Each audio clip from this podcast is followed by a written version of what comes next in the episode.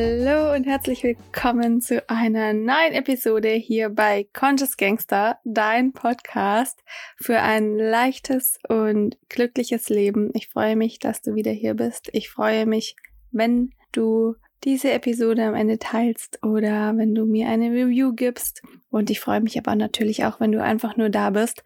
Heute möchte ich ein bisschen darüber sprechen, wie ich mit Dingen umgehe, die mich belasten, wie ich mit Dingen umgehe, die mir nicht leicht fallen, was ich tue, wenn ich in einer schwierigen Situation bin, wenn es mir allgemein einfach nicht gut geht, wenn ich eine Phase habe, wo ich denke so, wow, es ist gerade nicht leicht, es ist schwer.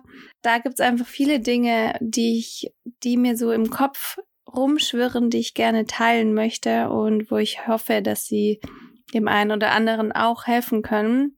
Gerade jetzt, ja, irgendwie ist es so, es gibt immer wieder diese, diese Tiefen in unserem Leben. Am Ende gehen wir alle einen Weg und bei manchen ist dieser Weg steiniger, bei anderen ist er weniger steinig. Und dann sind mal dicke Felsen da, dann sind weniger dicke Felsen da, die uns da quasi im Weg stehen und die wir dann anschauen und denken so erstmal, hm, wie gehe ich damit um? Wie kann ich diese Felsen umgehen oder diese Felsen beseitigen oder wie komme ich über diese Felsen drüber? Wie schaffe ich das wieder einen Weg zu gehen und da nicht so lange aufgehalten zu werden? Warum ist jetzt mein Felsen so groß? Warum ist er bei anderen vielleicht viel kleiner? Und wir fragen uns all diese Fragen und sind dann sehr viel damit beschäftigt, uns diese Fragen zu stellen sehen vielleicht gar nicht mehr so, um, um was es eigentlich geht, was wir vielleicht auch gar nicht wissen. Ja, und das ist so das Erste für mich eigentlich so Live Alive da zu sehen, dass wir eben alle diese Wege gehen und bei dem einen sind sie eben schwieriger und bei dem anderen sind sie leichter.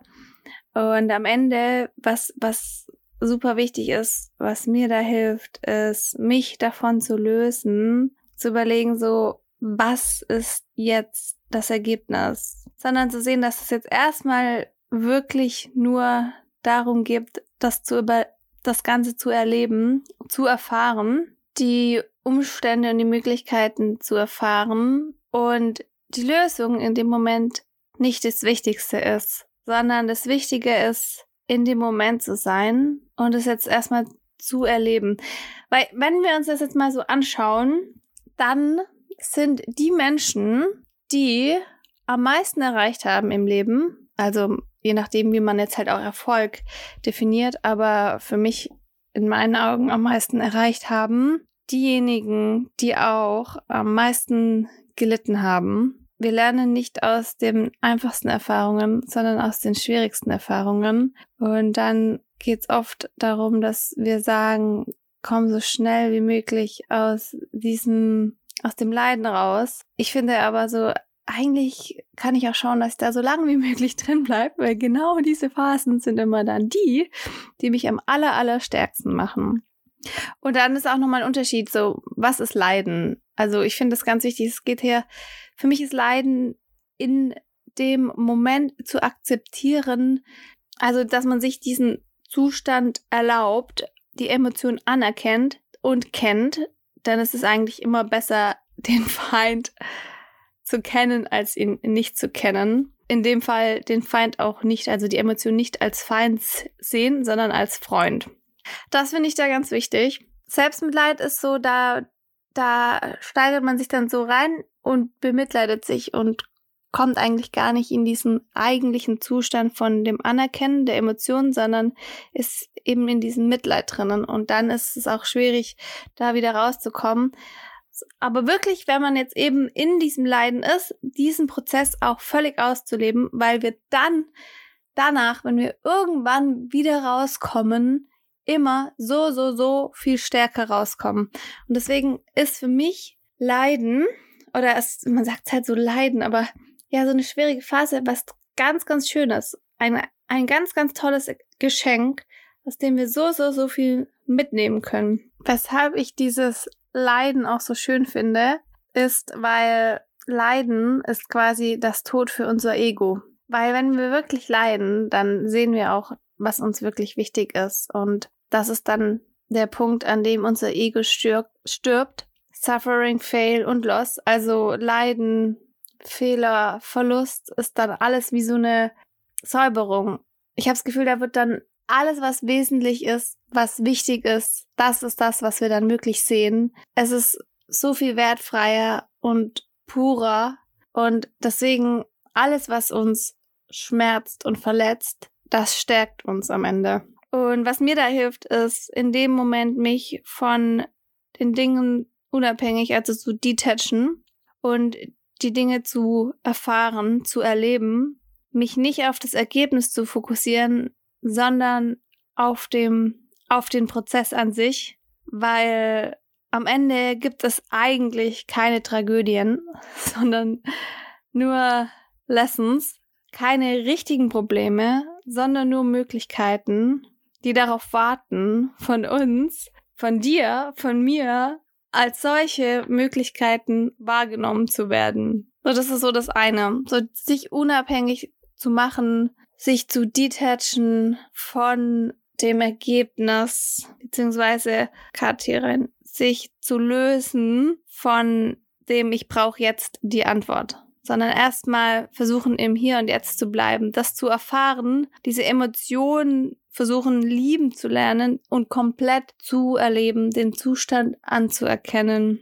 Dann das Zweite, was mir extrem hilft, ist, mit mir selbst oder zu mir selbst zu sprechen, weil Wörter haben eine unglaubliche Macht. Ich habe es eigentlich damit begonnen, als ich am anderen begonnen habe. Ich hatte ein Gespräch mit einer Freundin und wir hatten irgendwie, wir hatten es davon, dass sie ihren, in ihrem Sabbatjahr eine riesige Mindmap erstellt hat. Und ein Part dieser Mindmap war, dass sie jeden Morgen so ein paar Sätze sagt, die ihr Kraft geben, also Mantren oder Gratitude-Sätze und ja, und das macht sie, das geht ganz schnell, das macht sie jeden Morgen. Damit startet sie ihren Tag und dann hat sie so richtig das Gefühl, der Tag wird so, so gut. Und ich habe gemerkt, ich mache das auch den ganzen Tag über. Ich sag, ich rede immer mit mir, aber ich mache es nicht laut. Ich mache es innerlich, leise zu mir. Aber wenn man das laut macht, dann hat es einfach nochmal so eine viel stärkere Power und Macht. Ich habe das gemerkt,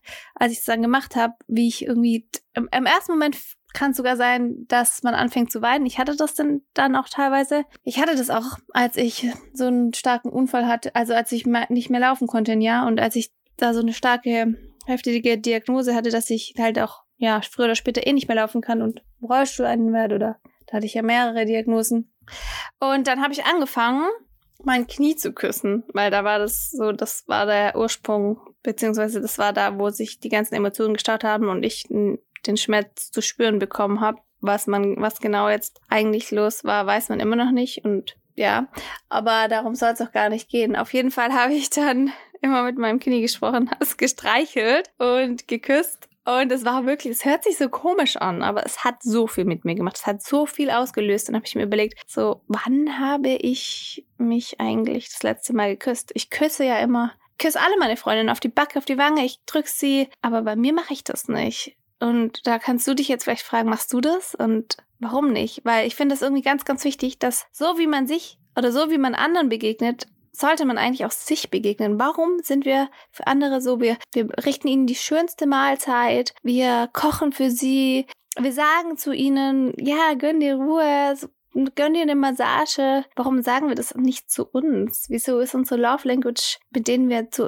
anderen sprechen, anderen begegnen, nicht dieselbe, mit der wir uns begegnen? Ich glaube, da da ertappe ich mich immer wieder dabei, dass das so ist. Und ich denke, da können sich auch ganz viele andere, ja, vielleicht auch du dich gerade dabei ertappen, dass du mit dir auch nicht so sprichst oder die gleiche Sprache der Liebe hast, die du für andere hast, aber oder die du auch gerne empfangen würdest und die du auch empfängst, aber auch vielleicht eben von dir empfangen, empfangen darfst. Und da habe ich dann, ähm, als meine Freundin, um dahin, um da nochmal zurückzukommen, mir das erzählt hat, dass sie jeden Morgen das macht, mit diesen, wirklich diese Sätze laut aufsprechen, aussprechen. Sie hat ja sogar eine App dafür, ich glaube, die heißt Gratitude. Das kann ich auch nochmal nachgucken. Ähm, ja, Gratitude Journal oder Gratitude, da ist ja jeder anders. Ich braucht eigentlich unbedingt eine App dafür, aber sie macht das dann so, dann hat sie die Sätze auf ihrem iPad und dann kommen die da so geschrieben und sie sagt die dann laut. Das ist natürlich auch gut, weil dann macht man es irgendwie auch immer wieder und hat auch immer die gleichen Sätze. Und da kannst du dir dann vielleicht einen Satz holen, an dem du gerade oder einen Satz suchen, den du gerade brauchst für dich und der dir gerade ganz viel Kraft gibt, wie zum Beispiel du willst sicherer werden, dann sagst du, du bist stark wie ein Felsen in der Brandung. Oder vielleicht willst du die, dich mit mehr Liebe willst du mehr Liebe für dich haben und dir mehr Liebe geben, dann, dann kannst du sagen, du bist gut, wie du bist, du bist geliebt, ich liebe mich, solche Dinge. Und das dann laut sagen. Dann hat sie das gesagt und habe ich gesagt, cool, das ist jetzt voll die Motivation für mich. Ich habe mir direkt einen Kalendereintrag gemacht. So am Sonntag um 8 Uhr, da weiß ich, da habe ich Zeit. Da schreibe ich mir die Sätze auf, die ich gerade für mich brauche. Es kann auch nur ein Satz sein. Ich habe mir drei Sätze aufgeschrieben. Diese Sätze, die sage ich jetzt 200 Mal am Tag für vier Wochen lang. Und es gibt einen so, also 200 Mal klingt extrem viel. Das habe ich gelesen bei Robin Sharma, dass es irgendwie sehr viel bringt, wenn man diese Mantren 200 Mal am Tag sagt, für mindestens vier Wochen, das, was man halt gerade für sich braucht und was für einen wichtig ist. Weil eben diese Mantren, die kreieren dann unser Potenzial, unser, unser Mind. Und das ist so eine einfache Technik, die wir so gut umsetzen können. Da ist es dann natürlich so, dass wir die vielleicht nicht die ganze Zeit laut sagen können, weil wenn ich jetzt die ganze Zeit zu mir sage, du wirst gesund, du schaffst das, so egal wo ich bin, dann denken andere Menschen vielleicht schon, okay, was ist jetzt bei ihr los? Und das ist dann auch okay, das nicht laut zu tun. Es ist natürlich nochmal ein Unterschied, wenn man es eben laut macht. Und wenn du da die Chance hast, dann mach das, dann, dann, dann mach das. Das ist, was unglaublich viel Kraft gibt. Dann noch was ganz Leichtes und etwas, wo vielleicht erstmal auch ein bisschen komisch erscheint, aber was ich denke, was auch super viel wichtig ist. Und auch das ist irgendwie was, wo ich eine Studie mitbekommen habe, dass es halt so viel bringt. Irgendein Psychologe, ich habe jetzt gerade leider schon wieder den Namen nicht parat, der hatte nämlich mal gesagt, ah, William James, der Father of Modern Psychology, der hat das beobachtet, dass auf Englisch halt we don't laugh because we are happy, we are happy because we laugh. Und das ist nämlich genauer das irgendwie so dieses Fake it until you make it, dass wir eben nicht nur lachen, weil wir glücklich sind, sondern es auch genau andersherum sein kann, dass wir erstmal lachen und dann glücklich werden. Das, das entsteht einfach ein extrem schöner biochemischer Prozess in unserem Körper mit unseren Emotionen. Und deswegen finde ich es auch völlig okay, wenn wir jetzt wirklich so aus diesem Tief rauskommen wollen. Wir wollen eine Erholung, dann Dinge zu tun, die uns zum Lachen zu bringen, an unserer Happiness, an unserer Glücklichkeit, zu arbeiten, nachhaltig. Wenn wir das wirklich nachhaltig machen, dann hat es einen großen Einfluss auf unser Leben, weil uns sich, weil sich unsere Grundstimmung eben verbessert. Da gibt's viele Möglichkeiten, das zu tun. Zum Beispiel könntest du auf Netflix oder irgendwo